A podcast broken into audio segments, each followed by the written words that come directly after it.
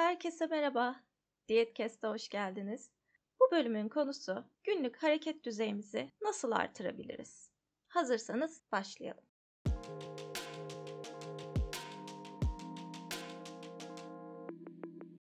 Obezite biliyorsunuz ki bir enerji alımıyla enerji harcanması arasındaki dengesizlikten kaynaklanıyor.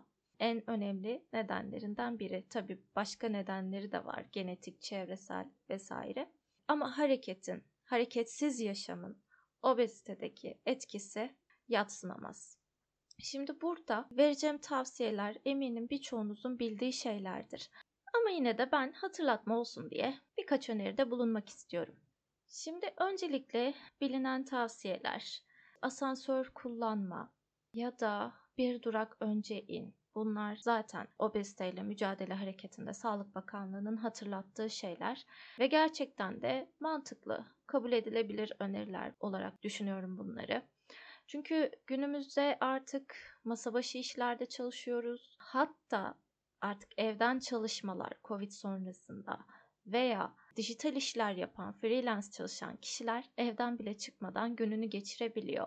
Bu durumda hareket düzeyi çok çok azalıyor. Şimdi dışarı çıkanlar için öncelikle tavsiyelerim masa başı çalışanlar için sabah iş yerine gittiniz, kahvaltınızı hızlıca yaptınız, kahvenizi aldınız, masa başına oturdunuz. Eğer molanız yoksa ve işiniz telefonla, bilgisayarla çok bağlantılıysa mecburen ayağa bile kalkamıyorsunuz. Oturuyorsunuz öğle arasına kadar. Ancak öğle arasında eğer imkan varsa bir yürüyüş planlayın. Çevrede müsaitse. Çevre müsait değilse ofis içerisinde, oda içerisinde e, adımlayın. Tabii ki burada çok terletecek e, büyük bir yürüyüş, koşudan bahsetmiyorum.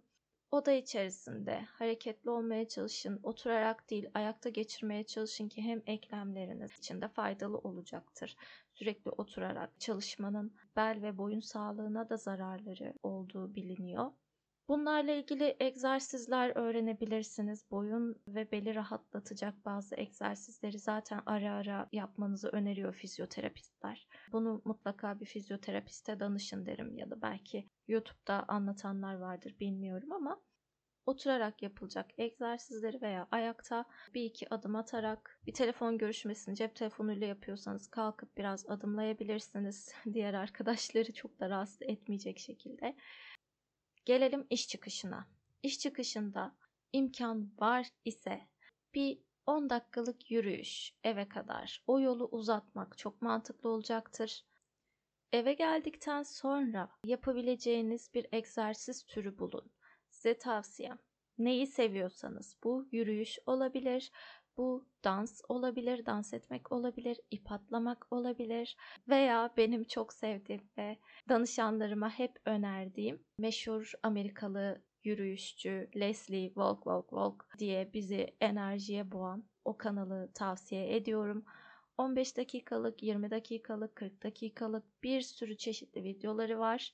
İstediğiniz booster olan, daha hızlı olanlar hatta interval bile çıkmış artık. Mutlaka bundan bir videosunu 15 dakikalık bile olsa yapmaya çalışın derim. Bunu yaparken bence ayakkabınızda, spor ayakkabınızda giyin. Eğer dışarı çıkmaya üşeniyorsanız, üşenmiyorsanız yürüyüş için bir sokağa, bir markete, havalarda ısınmışken eşinizle, dostunuzla güzel kısa yürüyüşler, akşam yürüyüşleri planlayabilirsiniz.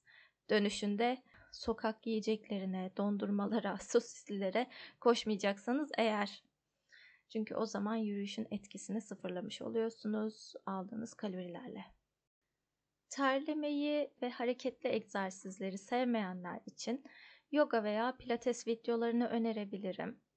Yine e, kontrollü bir şekilde yapacağınız matınızı serip evin içinde. Çünkü kaslarınızı güçlendirmeniz de dolaylı olarak sizi obeziteden korur. Çünkü kaslar vücutta daha çok enerji harcayan bir doku olduğu için yağ dokuya göre siz onları geliştirdiğiniz takdirde vücudunuz daha fazla enerji harcamış olacaktır.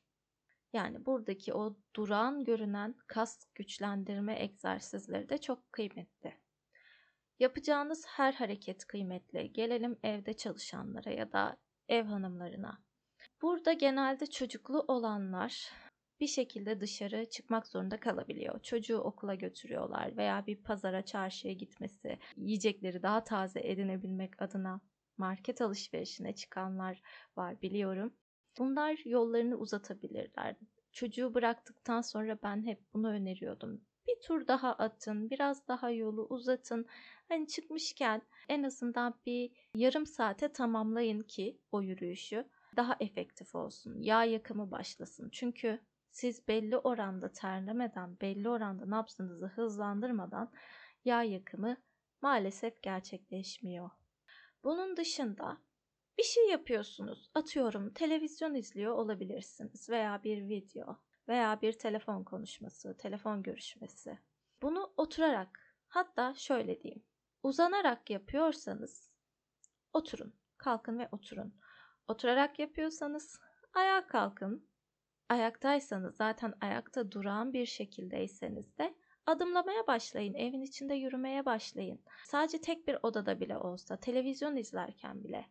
Leslie'nin yaptığı hareketleri az buçuk öğrenenler için hani bunları yapmak, kalkıp adım adım onlar bile işe yarayacaktır. Çünkü hareketin her türlüsü önemli. Yani 3 kalori, 5 kalori hani buna takılmayın. Hareketli olmaya çalışın. Masa topluyorsanız, sofra topluyorsanız malzemeleri teker teker taşıyın mutfağa mesela.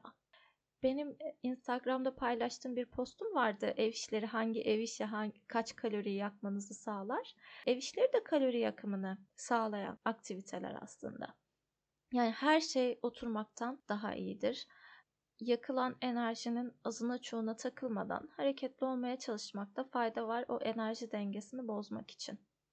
Ve hareketli olmanın size sağlayacağı bir avantaj da bazı yüksek kalorili besinlere bir açık bir hak yaratmış olması.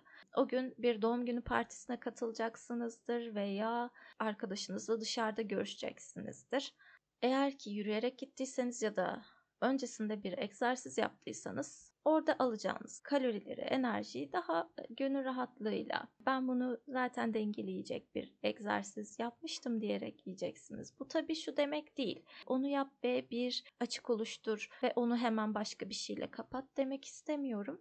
Ama illaki sosyal yaşantınızda yüksek enerji almanız gereken öğünler olabiliyor veya sosyalleşme ve dışarıda yemek yemeniz veya canınızın çok çektiği bir şey olabiliyor.